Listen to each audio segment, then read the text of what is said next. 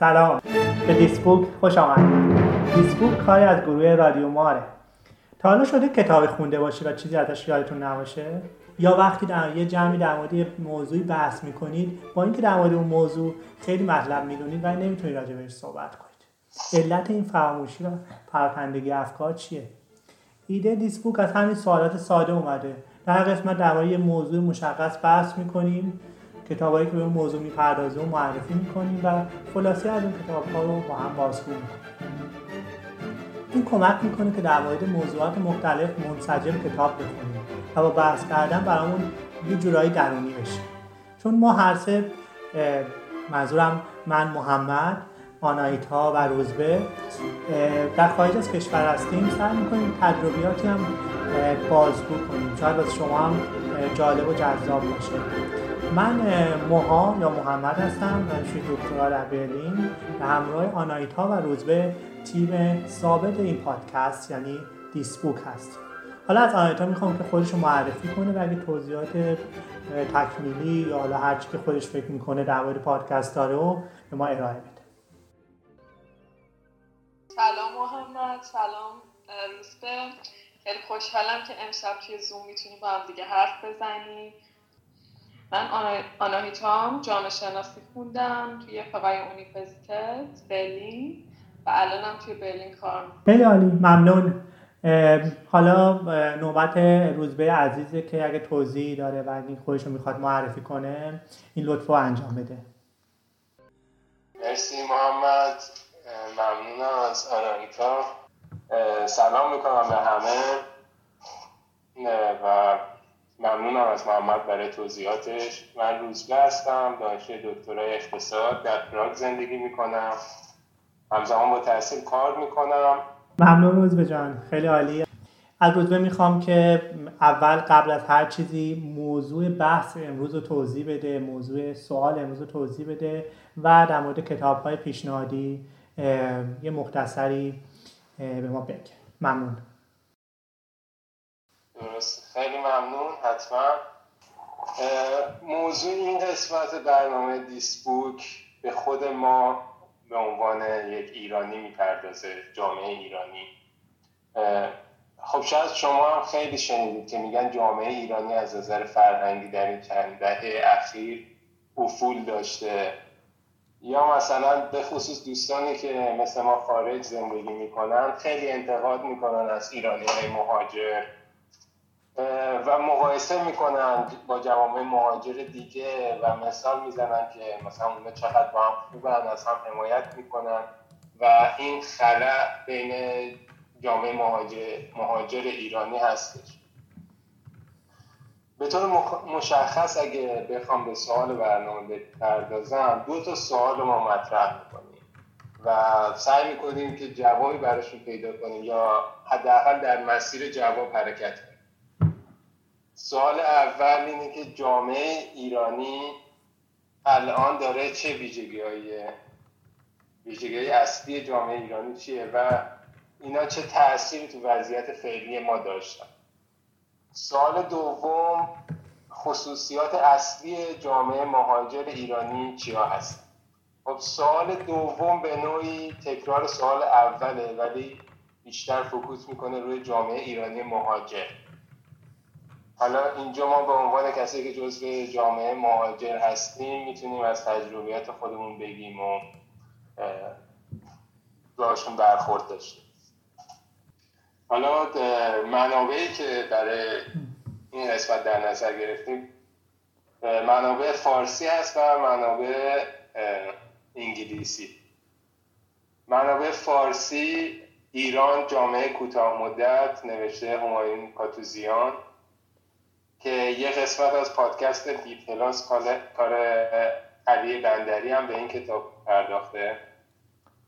ما چگونه ما شدیم؟ کتاب بعدی است از صادق زیبا کلام جامعه شناسی خودمانی از اصل نراقی خلقیات ما ایرانی ها نوشته جمالزاده. ما ایرانیان نوشته مسعود فراستخواه منابع انگلیسی دو تا منبع انگلیسی پیشنهاد شده برای این قسمت. Why Nations Fail نوشته دارون عجم‌اوغلو و جیمز رابینسون. کتاب بعدی Guns, Germs, and Steel نوشته جرد دایموند. که اینا کتاب جزو پرفروش ترین ها بودن توی نیویورک تایمز و جای دیگه که این کتاب رو ارزیابی می‌کنن و کتاب خیلی خوبی هستن این دوتا منبع انگلیسی. و درباره کتاب دوم باز علی بندری قسمت توی پادکست دی پلاس داشته که حالا مثلا دوستان می‌تونن به اونم مراجعه کنن.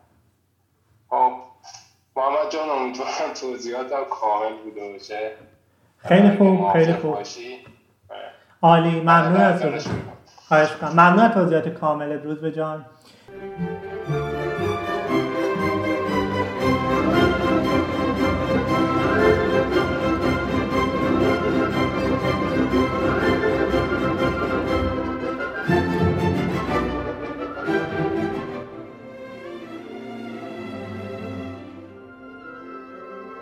خب ما اینجا وارد بخش بوک پادکست دیس بوک میشیم.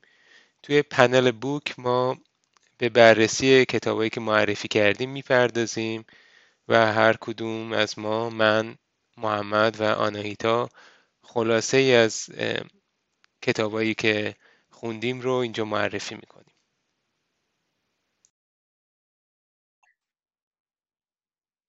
خب من برای این بخش کتاب ایران جامعه کوتاه مدت رو کامل خوندم. حالا دوست دارم بیشتر به اون کتاب بپردازم. البته چند وقت پیش کتاب Why Nations Fail رو خونده بودم و پادکست بی پلاس رو درباره کتاب Germs Guns and Steel گوش دادم. حالا درباره این دوتا هم یه اشاراتی می‌کنم ولی بیشتر درباره کتاب ایران جامعه کوتاه مدت صحبت می‌کنم. بعد یه نکته یادم اومد چندین سال پیشم شاید 7 8 سال پیش کتاب جامعه شناسی خودمانی از حسن نراخی رو خوندم. اولش می‌خواستم درباره اونم صحبت کنم. راستش بیشتر به شکل لیسوار مشکلات رو گفته و اصلا تحلیلی با قضیه برخورد نکرده. و یه مقداری راستش برای من این شکل خور زدن و نق زدن داشتیم کتابه و تحلیلی ارائه نمیده. ولی خب کتاب به حال خیلی پرفروشی بوده و همون موقع هم من دیدم که به چاپ سیوم رسیده. الان حتما خیلی چاپ شمارش بالاست. حالا دوستانی که می‌خوان مثلا فقط به شکل فهرستوار مطالعه کنن می‌تونن اون کتابم امیدوارم براشون مفید باشه. توی کتاب ایران جامعه کوتاه مدت جامعه ایران رو به یه جامعه کلنگی تشبیه می‌کنه. و لب مطلب کتاب اتفاقا تو همین تشبیه هست. حالا چرا به جامعه ایران میگه جامعه کلنگی؟ ببینید همه شما خوب می‌دونید توی ایران به خصوص توی تهران خونه های بالای 20 سال ساخت رو میگن کلنگی. یعنی با کلنگ میفتن به جونش و میکوبن و برج یا آپارتمان به جاش می‌سازن. در صورتی که اصلا همچین پدیده ای رو توی کشور اروپایی نمی‌بینین. حالا شما می‌تونید حرف من رو تایید کنین. هم محمد هم آنایتا شما بودین 5 6 سال برلین بودین من خودم به شخصی در طول 6 سالی که پراگ بودم شاید یه بار دو بار دیدم که دارن یه خونه رو مثلا کلنگ میزن خراب می‌کنن که به جاش یه ساختمون بسازن. حالا این چه ربطی به جامعه ایران داره که بحثمون هست؟ کتاب اینطور توضیح میده که مثل خونه کلنگی برنامه ها و سیاست های اجتماعی حتی نحوه حکمرانی توی ایران مشابه خونه های کلنگیه. یعنی به سرعت کلنگی میشه و جاش رو سیاست یا حکمرانی جدید میده. به خاطر همین اسم کتاب هم هست ایران جامعه کوتاه مدت. توی این جامعه کلنگی هیچ چیزی بلند مدت نیست. هیچ نگاه بلند مدتی وجود نداره. رفتار جامعه حاکمیت سیاست ها برنامه ها پلن های اجتماعی. همه و همه کوتاه مدت و مقطعیه. حالا یه مثال ملموسش مخصوصا برای ماها دهه شستی ها شاید نظام آموزشی باشه. بچه های دو سه سال قبل از ما اگه یادتون باشه نظام ترمی واحدی بود. بعد زمان ما سالی واحدی شد. بعد الان دوباره برگشتن به همون سیستم پدر و مادرای ما که دوازده سال بود از کلاس یک تا دوازده. اگه یادتون باشه سوال این قسمت بود نقش ویژگی های جامعه ایران در وضعیت کنونیش چیه؟ کتاب دقیقا یه پلی می‌زنه از این ویژگی جامعه کلنگی با در نظر گرفتن منظر تاریخی اون به وضعیت فعلی. یعنی از دیدگاه تاریخی کتاب میگه که ایران برخلاف جامعه دراز مدت اروپا جامعه اروپا رو دراز مدت در نظر می‌گیره. یه جامعه ایران کوتاه مدت. حالا چرا؟ پادشاهان اروپایی همیشه رابطه خوبی با بازرگانا و طبقه اشراف داشتن و رابطهشون حالت بدبستون بوده. ولی پادشاهان ایرانی خودشونو مالک تمام کمال مملکت و همه منابع و حتی مردم و که مفهوم رعایا از اینجا میاد.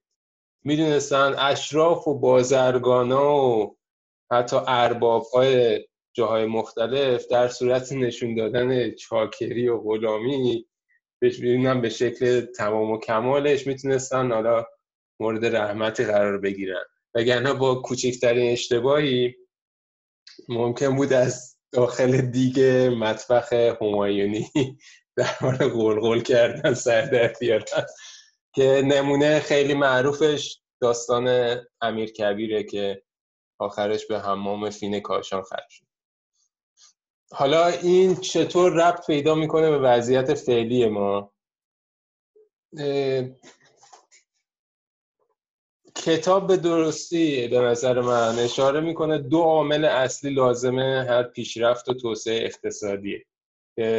من که به عنوان کسی که اقتصاد خوندم دقیقا با پوست و گوشت و استخونم این اینو می‌فهمم که ثبات و امنیت اولی دومی انباشت سرمایه. ببین بازرگان چیزی که کتاب میگه بازرگانان ایرانی هیچ موقع احساس امنیت نمی‌کردن. هر موقع پادشاه دچار بدگمانی می‌شد راحت چش فرزندش و ولیعهد و از هدف در می آورد بنابراین بازرگانا نمی‌تونستن هیچ وقت انباشت سرمایه داشته باشن. یعنی هیچ سرمایه گذاری و توسعه هم به وجود نمی اومد در صورتی که پادشاهان اروپایی یکی از وظایف خودشون می که بستر مناسب و و امنیت رو برای اشراف و بازرگانا فراهم کنن. همیشه یه رابطه تنگاتنگ و نزدیکی بین بازرگانا و دربار بودش که این مبنای بر اساس گفته کتاب موتور محرکه پیشرفت و توسعه کشور اروپایی توی سالهای بعدی بوده. بنابراین عامل به قول کتاب عامل اصلی عقب موندگی ما همین جامعه کلنگیه که ریشه تاریخ. کتاب البته خیلی بیشتر ریشه تاریخیش رو بررسی می‌کنه و رفرنس های تاریخی میده. شاید از این منظر خیلی خوشخوان نباشه. به نظر من. حالا به نظرم اینجا بد نباشه. چند تا نکته از کتاب وای نیشن فیلز بگم. تاکید این کتاب روی نهادهای جامعه هست. مثلا کتاب فاکتورهایی مثل موقعیت اجتماعی آب و هوا دسترسی به منابع و بررسی می‌کنه. ولی با مثال هایی به این نتیجه می‌رسه که یادآوری کنم دارم درباره کتاب واینشن فیل صحبت می‌کنم.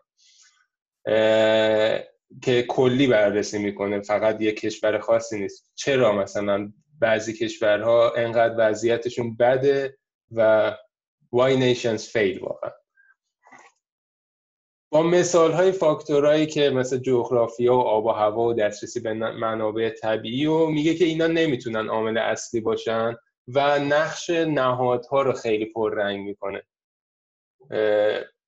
و میگه که کشورهایی که نهادهای سالم و کارا دارن مثل نهاد آموزش پرورش نهاد دولت نهاد سلامت و بهداشت نهادهای قانونگذار قوه مقننه نهادهای قضاوت و اینا می‌تونن نقش اصلی داشته باشن یک کشوری جامعه ای پیشرفته بشه. حالا در مورد کتاب جیمز گانز اند استیل نمی‌خوام زیاد صحبت کنم چون این کتاب خودم نخوندم فقط پادکست علی بندری رو گوش دادم. به نظر من خودم به شخصه این کتاب خیلی عمیقتر و کاملتر از اون دوتا کتاب دیگه مثلا در مقایسه با کتاب شبیهش وای نیشنز فیل می‌پردازه به موضوع. مخصوصا کاملتر عوامل توسعه رو بررسی می‌کنه و برخلاف کتاب وای نیشنز فیل خیلی سریع عوامل آب و هوا و جغرافیا و اینا رو رد نمی‌کنه. مثلا یه مثالی اگه بزنم شکل قرارگیری اروپا و آسیا حالا بگیم اوراسیا به صورت یه خطه پهناور حالت افقیه. و امکان پذیر بوده بازرگان های چینی مثلا کالاشون رو بیارن تا اروپا. همون جاده ابریش هم فکر کنم هممون باش آشنایی داریم. که این باعث می شده که خب پیشرفته و اکتشافات با سرعت در مقیاس اون زمان برسه به ولی مثلا همچین شرایطی توی قاره آفریقا که به صورت عمودی است نبوده. هیچ وقت نمی‌تونستن از جنوب مثلا دسترسی پیدا کنن به شما یا مثلا یه مثال خیلی جالب می‌زنه که درباره قاره آمریکا. قبل از کشف کریستوف کلم اومدن اروپایی ها هیچ گونه حیوان اهلی که انسان بتونه برای کشاورزی استفاده کنه مثل اسب و گاو و گوسفند وجود نداشته. و همونجور که می‌دونیم تغییر سبک آدم از کوچ نشینی به یک جا نشینی به دلیل کشف کشاورزی بوده که جرق پیشرفت های بعدی بود. حالا شاید این دوتا کتاب مستقیما به سوال برنامه نپردازه یا لازم هم تاکید کنم. ولی به صورت غیر مستقیم ارتباط داره. شاید جالب باشه چه ویژگی های محیطی و بیرونی اهم از نهادها آب و هوا جغرافی و غیره حتی می‌تونن تاثیر داشته باشن روی یه جامعه و یه ملت. حالا ما به عنوان ایران می‌تونیم ببینیم که این کدوم از اینا برای ما نقش عمده تری داشته باشه. اینجاست که ممکنه اهمیت داشته باشه و رابطه ای داشته باشه بین این دوتا کتاب که خیلی عوامل و مباحث جالبی رو مطرح می‌کنن. که مثلا آدم بدون این نهادها چجوری می‌تونه تاثیر بذاره که مثلا ما بتونیم یه گفتگوی راحتی داشته باشیم با هم بدون اینکه بحث و جدلی صورت بگیره. یا مثلا برخورد جامعه با نهاد قضاوت و نهادی که وظیفه امنیت رو به عهده داره چجوریه؟ حالا ممکنه مستقیم مرتبط نباشه ولی غیر مستقیم خیلی می‌تونه جنبه های دیگه ای و دو تا کتاب انگلیسی باز بکنه. خب من اینجا تیریبونو میسپارم به آنایتا ممنون ممنون. ممنون روز به جان از خلاصه ای که از کتاب ها بیان کردی و به حال سر کردی که این سه کتاب خوبی بر ما بشکافی و با موضوع ما مرتبطش کنی. خب همونطور که خودت هم گفتی نوبت آنایتاست که راجع به کتاب ها و ارتباطشون با موضوعی که مطرح شده صحبت کنیم. آیتا جان بفرم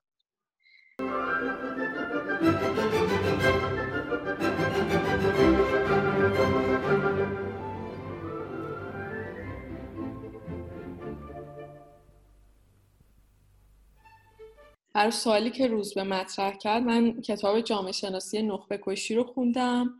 چون نویسنده سعی می‌کنه به این موضوع تاریخی نگاه کنه. نویسنده کتاب علی رضا قلیه که سعی کرده تو کتابش یه تحلیل جامعه شناسی از ریشه های عقب موندگی توی ایران ارائه بده. یه قسمت هایی از کتاب به سوال این قسمت مربوطه که من سعی می‌کنم اون قسمت رو بیشتر بگم روی اون قسمت رو تمرکز کنم.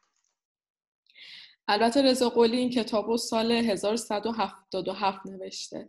میشه حدود 22 سال پیش. شاید اگه امروز با توجه به شرایط الان می‌خواست این کتاب بنویسه خب جور دیگه ای تحلیل می‌کرد شرایطو. نویسنده تو قسمت ابتدایی کتاب میگه که در واقع توی تمام آشفتگی های اجتماعی هم حتی نظمی وجود داره. و هر کس این نظم رو بشناسه به طور نسبی می‌تونه جامعه, جامعه رو در جهت اهداف خودش پیش ببره. پدیدهای اجتماعی قانونمندند و پیشرفت و انحطاط جامعه قابل مطالعه است. فکر کنم همین جمله اهمیت هم اهمیت کتاب رو نشون بده و همین هم اهمیت موضوع امروزو موضوع بحث امروزو. اینکه الگوی این آشفتگی ها, آشفتگی ها و بینظمی ها کجاست؟ نویسنده میگه که نمیشه. علت همه اتفاقاتی که توی ایران میفته رو به استبداد و استعمار تقلیل داد. چون استبداد و استعمار هم مسئول اجتماع هستن. توی کتاب میاد در مورد گردش نخبگان حرف می‌زنه و بیشتر تمرکزش روی نخبگان اصلاحه. در واقع میاد در مورد سه نخبه ایرانی حرف می‌زنه قائم مقام، امیر کبیر و مصدق. چون هر ستاشون تقریبا یه سرنوشت مشابهی داشتن. یعنی دو قائم مقام و امیر کبیر که کشته میشن و مصدقم که تبعید میشه. و نویسنده میگه که ساختارهای سیاسی، اجتماعی و اقتصادی تحمل اصلاحات این آدم ها رو نداشتن. به خاطر همین سرنوشتشون شبیه هم شده. یه جایی از کتاب میگه که مثلا کنم خودش رو بگم خود جملهش رو بخونم. اگر صد بار با استبداد به هر علت گلاویز شویم و آن را تحویل دیگری بدهیم تا ساختارهای استبداد پرور وجود دارند همچنان به تولید محصول خود خواهند پرداخت.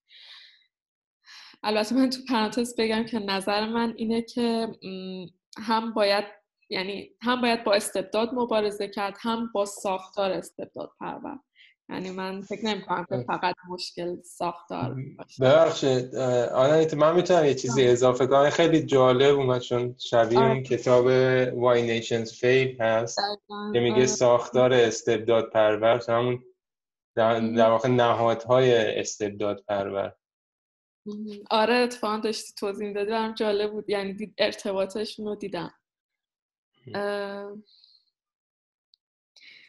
کار حالا کار جامعه شناس چون خود رضا قولی آره. هم خودش جامعه شناس یعنی فوق جامعه شناسی یعنی لیسانسش رو علوم سیاسی بوده ولی فوقش رو جامعه شناسی خونده. کار جامعه شناس تبیین و تفسیر روابط اجتماعیه. چون به روابط اجتماعی نمیشه تک بودی نگاه کرد. چون جامعه در حال حرکته.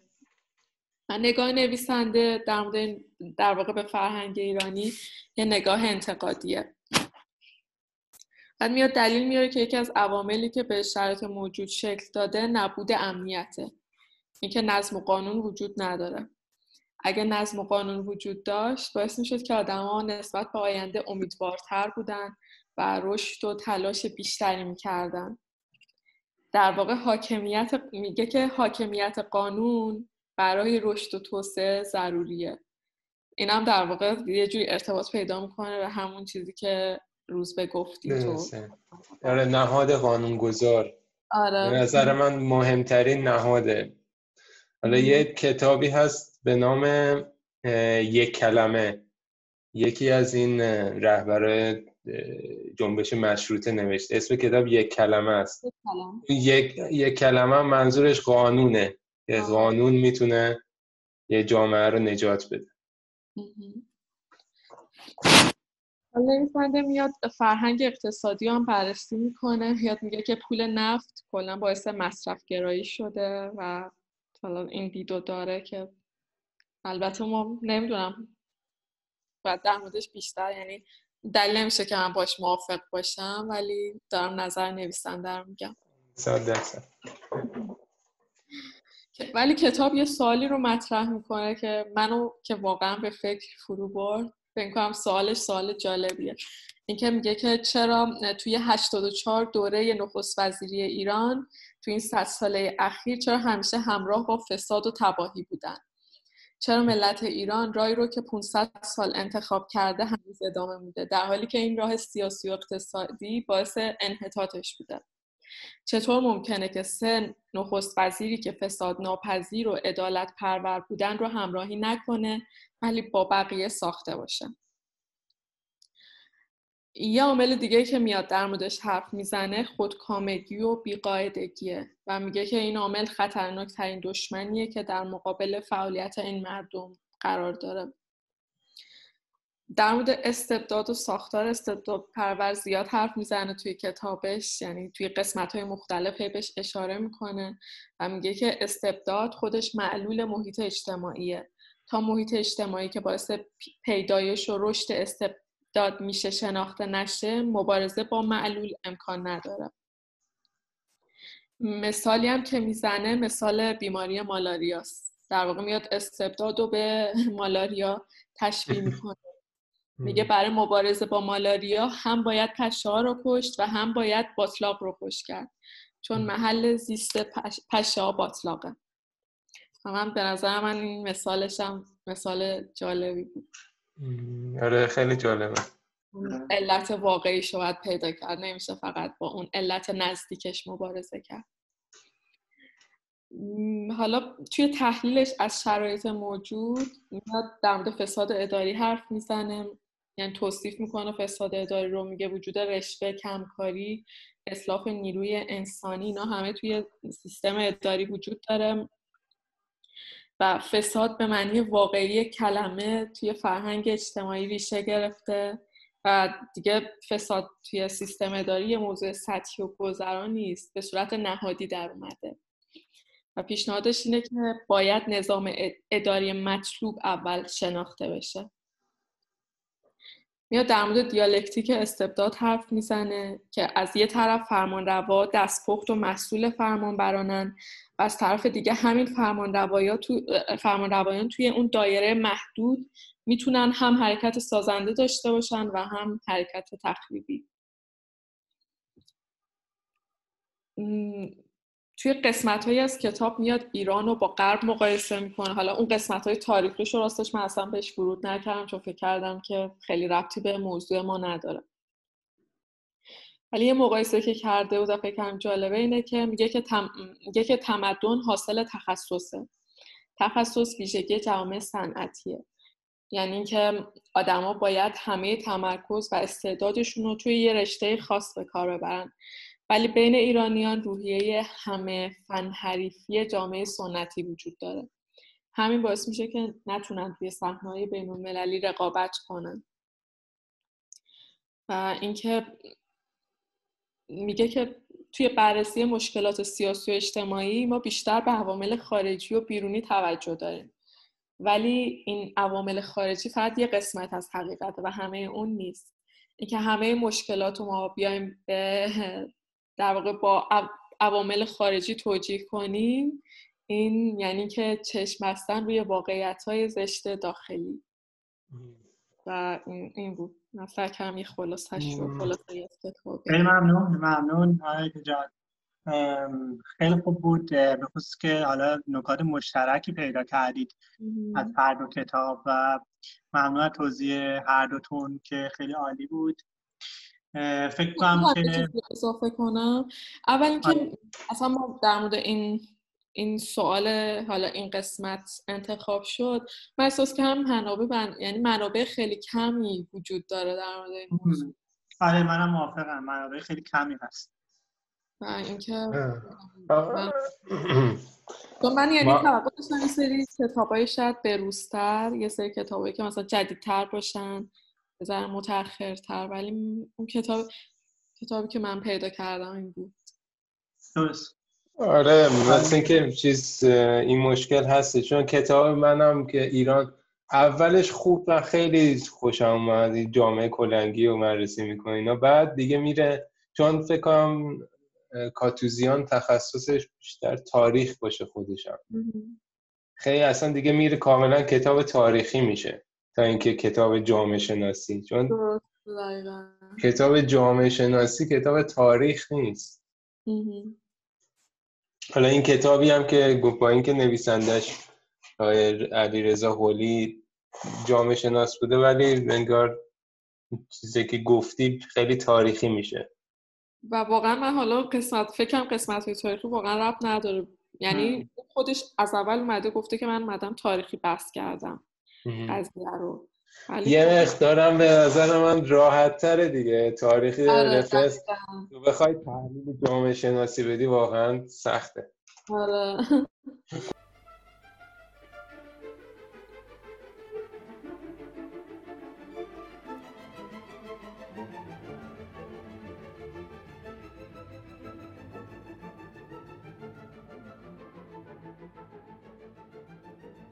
خب حالا نوبت من مجدد.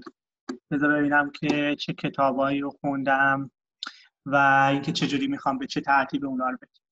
خب کتاب اول کتاب خلقیات ایرانیا بود که به شکل مستقیم در واقع سال اول و بخش اولش رو بهش اشاره کرده بود. نویسندش جمالزاده بود.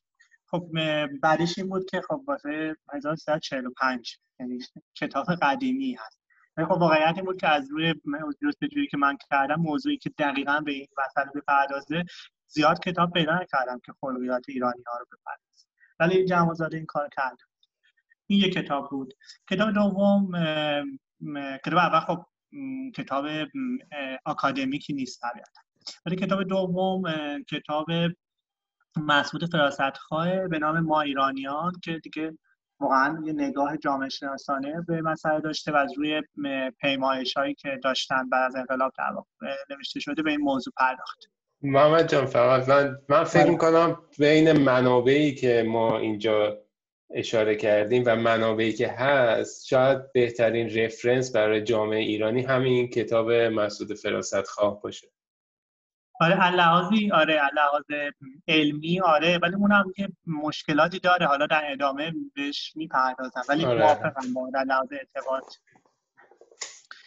و اینکه یه کتاب سومی هم که روز به جانم راجبش صحبت کرد وای نیشن چون واسه منم جذاب بود من رو خوندم. البته اون کتاب به شکل خلاصه خوندم. ولی خلاصه خیلی طولانی هم بود. از هر بحثش کتاب رو خلاصه کرده بودم ولی خلاصه خیلی مفیدی بود و صوتیش هم خب گوش کردم. یعنی هر تا. سعی می‌کنم از کتاب اول شروع کنم. حالا فرصتی که دارم راجع به این سوال اطلاعات خودم از کتاب اول بیان کنم. کتاب خلقیات ما ایرانیان نویسنده جمالزاده جمالزاده. ای که سالها در واقع در خارج از ایران زندگی کرده در برلین بوده در ژنو بوده و جز در واقع مهمترین نویسنده های ایران در کنار صادق هدایت و بزرگ علوی محسوب میشه. کتاب کتاب نسبتا قطوریه. مشکلاتی داره از اینکه خیلی موقع منبعی نداره از حرفایی که زده و تعداد خیلی زیادی نقل و قول از کتاب های دیگه از خصوص از فرنگی ها در مورد ایرانی ها آورده. ولی خب خیلی در واقع کتاب در نهایت یک وجه منفی رو به وجود آورده به خصوص که فرنگی ها متاسفانه خیلی خوب در مورد ایرانی ها صحبت نکردن. چه از یونان گرفته چه ترک ها گرفته و چه در نهایت اروپایی ها اینه که اون کتاب اون سالی که چاپ میشه در واقع چی بهش میگن؟ ملیت ایرانی جمازاده ازش می‌گیرن واسه دو سال. خاطر که این کتاب پخش کرده این هم یه نکته جالبی بوده و بعدش پس جالبه. من حالا وارد کتاب میشم که حالا ببینیم چی هست. کتاب با این شعر معروف شروع میشه. آینه اگر علم تو به مودراست خود شکن. آینه شکستن خطاست. به نوعی از این شعر معروف شروع می‌کنه که معلومه که در ادامه قراره که خیلی حرفای تلخی رو بزنه. اینجوری اون تلخی اون حرفا رو با این شعر شیرین در واقع بتونه بگیره. از اول با صفات پسندیده ایرانیان دوباره شروع می‌کنه از زبان پروفسور براون و هرودوت معروف که من ترجیح میدم از روی صحبت های خودشون بخونم. مثلا براون میگه براون گفته است که در همین زمانهای اخیر ایرانیان در دو مورد چنان شجاعت فداکاری و ایمان و جان نساری از خود به منصه ظهور رسانیدن که کاملا زنده بودن و زنده بودن و حق جویی و جوامعی آنها را به اثبات رسانید. یکی در مورد ظهور با و دیگری در موقع انقلاب مشروطیت. همینطور از هرودوت که حدود 20 چند قرن گذشته در مورد ایرانیان گفته یه مثال میاره ایرانی مجاز نیست از چیزی که عملش قبیح و غیر مجاز باشد سخن براند و در نظر آنها هیچ چیز سرشرم انگیزتر از دروغ گفتن نیست. از دروغ گذشته قصد کردن هم در نزد آنها به قایت زشت و مکروه است. برای این زشتی علتی که بیان می‌کنن این است که می‌گویند آدم مغروز گاهی مجبور میشه دروغ بگوید. بازم می‌بینید چیزای مثبت در مورد ایرانی ولی الان کاملا الان کاملا برعکسه. این چیزی که آره آره دقیقا نکته همینه. عباس تا چیزای مثبت شروع کرده. حالا می‌بینید در ادامهش طوفانی رو برپا می‌کنه. میگه اینجا هی... ببخشید. نه کنم بگو. میگه اینجا هیچ چیز شرمنگیزتر از دروغ گفتن نیست برای ایرانیا دقیقا. خیلی برعکس الان. آره مثلا هرودوت بوده 24 قرن پیش یونانی ها همیشه با ایرانی ها در جنگ بودن دشمن ایرانی ها فکر کنی هم چیزی رو در مورد ایرانی ها گفته کتاب واسه من اوایلش خیلی سخت خوندن. به یکم جلوتر رفت اینقدر زیاد شد این منابعش. خودم رفتم منابعش هم گاهی خوندم به من جالب. در قسمت بعدی کتاب تحت عنوان تفاوت های اخلاقی ما با دیگران یاد می‌کنه. هنوز وارد اون قسمت تلخش نشده. الان یه خاکستریه. مثلا میگه فرهنگی ها معمولی ترین تعارف های ما از قبیل جانم عزیزم قربان شود تصدق بگردم فدای شود در موردش انتقاد می‌کنن. میگن این چه چیزایی؟ در که خودشون هم اینا دارن. اگه بهش دقت کنی ها مثلا ماین لیما ماین لیبا دارن. یعنی عزیز من دارن. یا اینکه مثلا فرانسوی ها همینطور اصطلاحات شبیه تعارف رو دارن تو خودشون. و اینجا یه مقدار براش عجیبی که چطور اصطلاحات ما رو اینقدر مسخره می‌کنن و تعارف محض می‌دونن ولی اصطلاحات خودشون رو در واقع بهش نمی‌پردازن. البته خب من قبول دارم مثلا یه سری لفظایی مثل بنده بیمقدار مثلا خاکسارم این دیگه خیلی حالا منفی دیگه آدم نباید اینقدر خوش پایین بیاره ولی منظورش اینه که اونا هم دارن حالا اینقدر نباید بزرگش کنه همینطور در این باب این باب این تفاوت اشاره می‌کنه به کتاب سرگذشت حاجی بابای اصفهانی کتاب خیلی خاصه یعنی خوندنش هم واقعا حوصله می‌خواد جرز موری است که شاهکار ادبی دنیا محسوب میشه در کنار هزار یک شب خیلی کتاب سخت خونیه یعنی مطالبش. ولی خب اشارهش جالبه. میگه به تفاوتشون. میگه فرنگی ها به جایی که موی سر را بتراشن و ریش بگذارن ریش میتراشن. این است که در چانه مو ندارند. ولی سرشان چنان از مو انبو است که گویا نز کردن دست با آن نزنن. دست با آن نزن فرنگی ها بر روی چوب می نشینن ما بر روی فرش و زمین میشیم ها با کارد و چنگال غذا می‌کنن ما با دست و پنجه می‌خوریم. حالا اون زمانی بوده که دست و پنجه خوردن زیاد بود. زمان فتحعلی شاه دیگه آنها همیشه متحرک هم ما همیشه ساکلی لباس تنگ میپوشن ما لباس فراغ میپوشیم. مثلا این اشاره به تفاوتاشون در واقع در اینجا می‌کنه و می‌خواد کم کم وارد بشه به مباحثی که یه خورده سخت گفتنش. در ادامه اشاره می‌کنه که خارجا اومد در احوال باطنی نگاه خوبی به ایرانی ندارن. به نوعی اشاره می‌کنه که بعضی رفتار ما باعث شده صفاتی در شناسنامه ما نوشته بشه که اصلا خوب نیست. حتی اشاره می‌کنه به زبانی که تو برلین بوده در فرهنگ بروکوس. در اخلاق ایرانی مطالب خیلی بدی نوشته شده بوده. و این مطالب خیلی بد و توی فرهنگنامه آلمانی رفته بوده و اینکه یک از دوستانش اشاره می‌کنه که پیگیری می‌کنه این چه چیزی در مورد ایرانیا نوشته شده که بیشتر به دروغگویی اونا رو در واقع معرفی کنه حالا اینا گفت یه نکات مثبت و منفی و یه خودم پاکستانی و گفت و که حالا بایستی که وقتی با نکات منفی در مواجه بشیم چیکار کنیم؟ با اینکه قسمت اول کتاب خیلی نکات منفی از خلقیات نگفته ولی بازم داره آماده می‌کنه. ببینیم آخرش می‌خواد چیکار کنه که اینقدر هنوز داره آماده می‌کنه.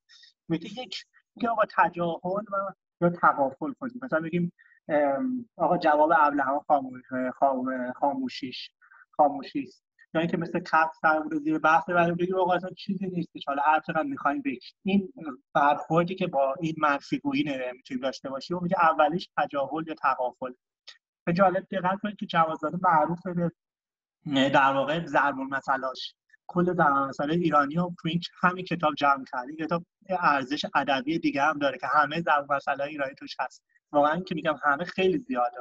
حالا گم نشیم از بحثمون. پس میگه در مقابل این منفی نگری اولیش تجاهل و تقافل. دومیش که انکار کنیم بگیم آقا اصلا نه اصلا چیزی نیست و اینا.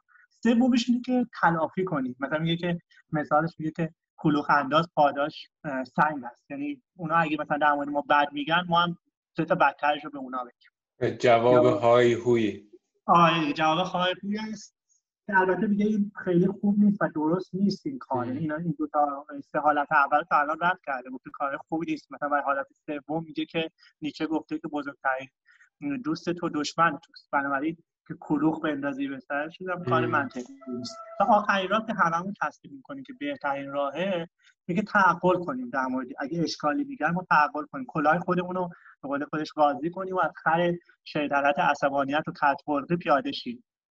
بازم می‌بینید با در واقع زبان مثلا حرفاشو بیشتر یه ذره برای جذابیت بیشتر از اون محتوای کتاب بود. پس یکی که اگر اشکالاتی میگن ما سعی کنیم تعقل کنیم. حالا میشه که صحبت هایی که در مورد ایرانی ها شده و به چهار قسمت تقسیم می‌کنه. یکی اول قدیمی ها یا عهد باستان در مورد ایرانی ها صحبت کردم که اینا برای من خیلی این جمعآوری مطالبش در مورد خلقیات ایرانی ها خیلی گسترده بود. مثلا از هرودوت مثال میاره. که خب یونانیا همونطور که گفتم معمولا دشمن ایرانیا بودن پارسیان به راست گفتن سواری و اسب و تیراندازی معروفن. یعنی راست گفتن رو به عنوان معروف نکات مثبت ایران پلوت شاعر معروف رومی اینجا چیز معروفی میگه. در عمل بنده و اسیرن و در قول و حرف آزاد. به کلی ایرانی ها آدم های بازی می‌دونن روم رو بازی می‌دونن رومی ها. رومی ها معمولا منفی بودن. این مثال اول در قدیمی ها و باستانی ها در مورد ایرانی ها تو شاخه دوم نگاه ترک ها و عرب ها و تاتار ها در مورد ایران می‌پردازه. یه شاعر معروف عرب و در واقع به نام متنبی و ازش یه شعر میگه که ترجمهش این میشه در مورد ایرانیا اون گفته. نه ادب دارن نه حسب و نه عهد و پیمان سرشون میشن. نه از بدی ها بیمی دارن. به هر خاکی پاک به هر خاکی پا نهادم توایفی از آنها رو دیدم که مورد گله گوسفند در زیر فرماندهی بنده به سر می بردن بنده که میتواست با ناخون قلم به همین که دستش به پوست خز می‌خورد می‌گفت خشن است.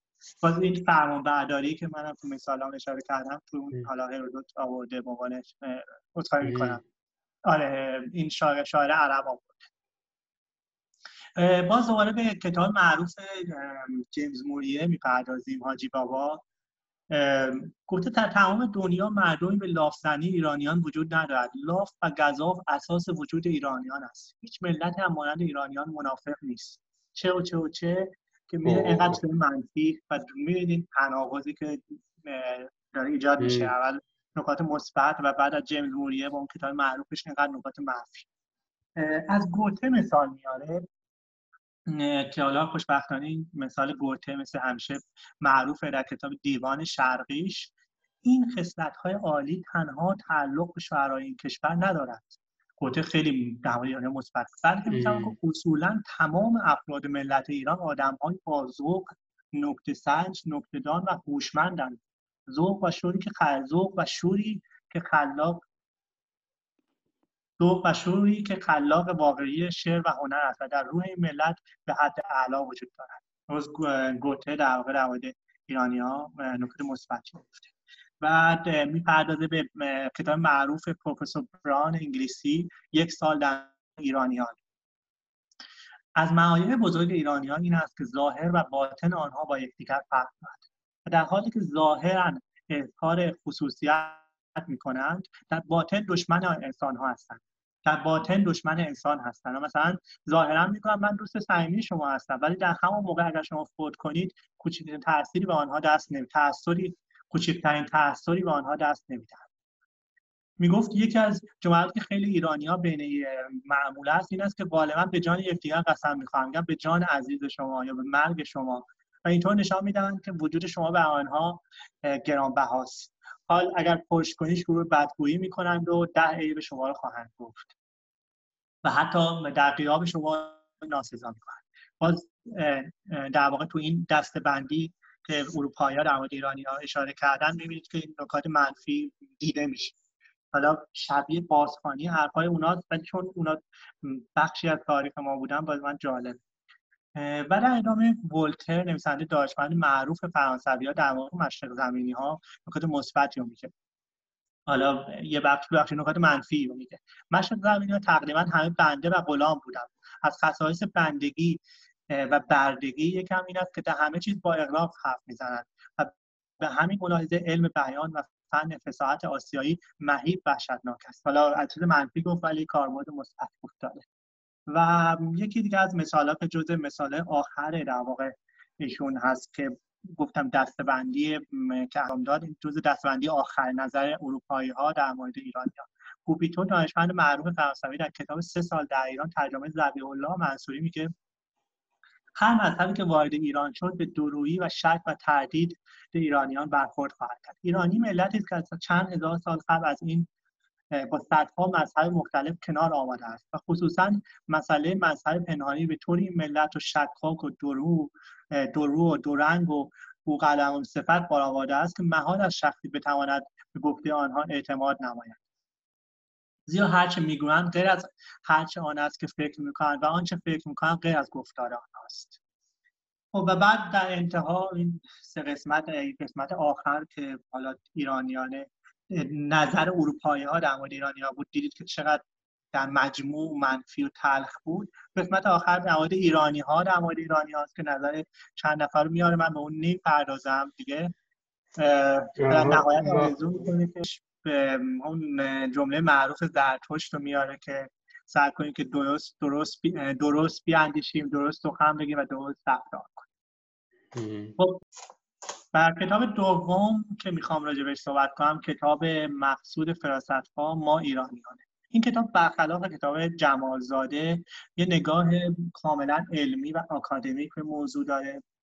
سعی می‌کنه از طریق آمار و پیمایش هایی که داره حالا سروی بهش میگم به انگلیسی به موضوعات بپردازه و روی کارش کاملا متفاوت از جمالزاده طبیعتا خب جوازاده اون سالی که 1345 این کتاب رو نوشت یا انتشار داد موقع خب دانشگاه تهران هنوز دانشکده علوم های علوم انسانیش اونقدری رشد نکرده بود 52 تازه در واقع به شکل رسمی جامعه شناسی جامعه شناسی که حالا ما الان میشناسیمش شروع به کار می‌کنه. و بنابراین شاید جوازاده نمی‌تونسته اصلا یعنی. ولی حالا این کتاب میاد از این در واقع مواهب استفاده می‌کنیم. من خیلی خلاصه میگم این کتابو چون فرصت نداریم. که دو تا نکته مهم رو اشاره می‌کنه. میگه که تا الان به موضوع خلقیات ایرانی ها پرداخته شده ولی همشون دو تا مشکل اساسی داشته. یک مشکل اساسی این بوده که تقلیلگرا بودن. مثل در واقع به سوال ما پرداختیم سوالمون که گفتیم خلقیاتمون چه تاثیری در روند پیشرفت ما داشته. میگه همه موضوعاتی که به این همه پیمایش هایی بوده همه چیزهایی که بوده به این مسئله خیلی با تقلیل گرایی فقط یک وجه رو دیدن. دو اینکه ایستا بودن یعنی که فقط واسه یک سال خاص رو بررسی کردن. من با حرفش خیلی موافقم. به خصوص تو کتاب جمال من هر دو آفت رو می‌بینم. یعنی در هر دو مخصوص زبان خود زمان خودش یک و دو اینکه خیلی به مسئله به شکل غیر کاملی می‌پردازه. در این کتاب کتاب فراست سعی میشه به مسئله حالا از دید پیمایش ها پرداخته بشه. در یک کلام کتاب می‌خواد بگه که موافق نیست با در واقع ذات انگاری که ذاتا ایرانیان این مشکل دارن یا ذاتا اون مشکل دارن. بلکه میگه بایستی به این مسئله فراتر ذات انگاری نگاه کنه. و همینطور موافق با این نیست که به این مسئله از نگاه غربی ها فقط پرداخته بشه. همونطور که دیدید تو کتاب زاده بیشتر کتاب یک سوم کتاب در واقع در نگاه غربی ها به ما بود. و حالا از فراستخواه از ادوارد سعید شخص معروف این جولو میگه که چرا باید شرق یک آبجه باشه برای غرب؟ چرا ما نگاه نکنیم به اون چرا شرق شناسی همش. و خشنترین بخش کتاب به نظر من فصل پنجمشه که سعی می‌کنه مسائل رو یه جوری واسه ما باز کنه که در واقع علت این تنهایی مردم ایران بیشتر فهمیده بشه. اینجا از نظریه بازی ها استفاده می‌کنه برای که موضوع رو توضیح بده. نظریه بازی ها خب نظریه ریاضی که در اقتصاد در جامعه شناسی و در خیلی از علوم حال حاضر استفاده میشه ازش. یه مثال سادهش اینه که وقتی که دو نفر اگر در زندان باشن اگر هر دو نفر سکوت کنند در واقع به نفعشونه هر کدوم یک سال حکم می‌گیرن. در واقع بذار دوباره از اول شروع کنم مثلا نظریه بازی ها رو. نظریه بازی ها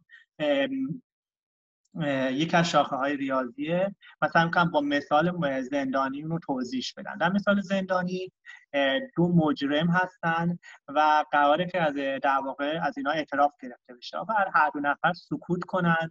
هر کدوم یک سال در واقع مجازات می‌گیرن. اگر یکی سکوت کنه و آن یک دیگر حرف بزنه اونی که سکوت کرده در واقع پنج سال مجازات می‌گیره و اونی که حرف زده و اعتراف کرده یک سال مجازات یعنی برنده میشه. و اگر هر دو حرف بزنن هر کدوم سه سال مجازات می‌گیرن در واقع بهترین و بهترین حالت که وجود داره اینه که هر دو سکوت کنن و کمترین مجازات رو بگیرن. ولی واقعیت اینه که این اتفاق نمیفته وقتی که در جامعه که ما در جامعه ایران هستیم قانون گذاری بشه که درست وجود نداره همه دنبال اینن که برنده باشند. و این بازی برنده برنده اصلا به طور مشخص اتفاق نمیفته یعنی با معمای در واقع زندانی اگه بخوایم رو بپردازیم می‌تونیم وارد مثال پل بشیم. تو مثالی که گفتم اگر دو طرف پل فرض کنید که دو تا ماشین باشن سوالی که اخلاقی اینه که کدوم ماشین از پل رد بشه. یعنی ماشین سمت بالایی پل ماشین سمت پایینی پل و جواب این سوال در وجود قانونه. وجود قانونی که در واقع مسئله از بارد برد باخ مسئله برد برد تبدیل کنه. من آره در انتها من می‌خوام این پادکست رو با در واقع جمله مثبت پایان ببرم که فکر می‌کنم که جمله درستی هست. همش اعتقاد دارم در کتاب فوکو ایرانی ها چه رویایی در سر دارند. در این کتاب این جمله اومده جهانی که آن را بی روح میابند روح خود را بنا کنند پس ما این پادکست رو با این جمله مثبت تموم می‌کنیم. امیدواریم که شما هم از منابع و محتوای پادکست لذت ببرید. Música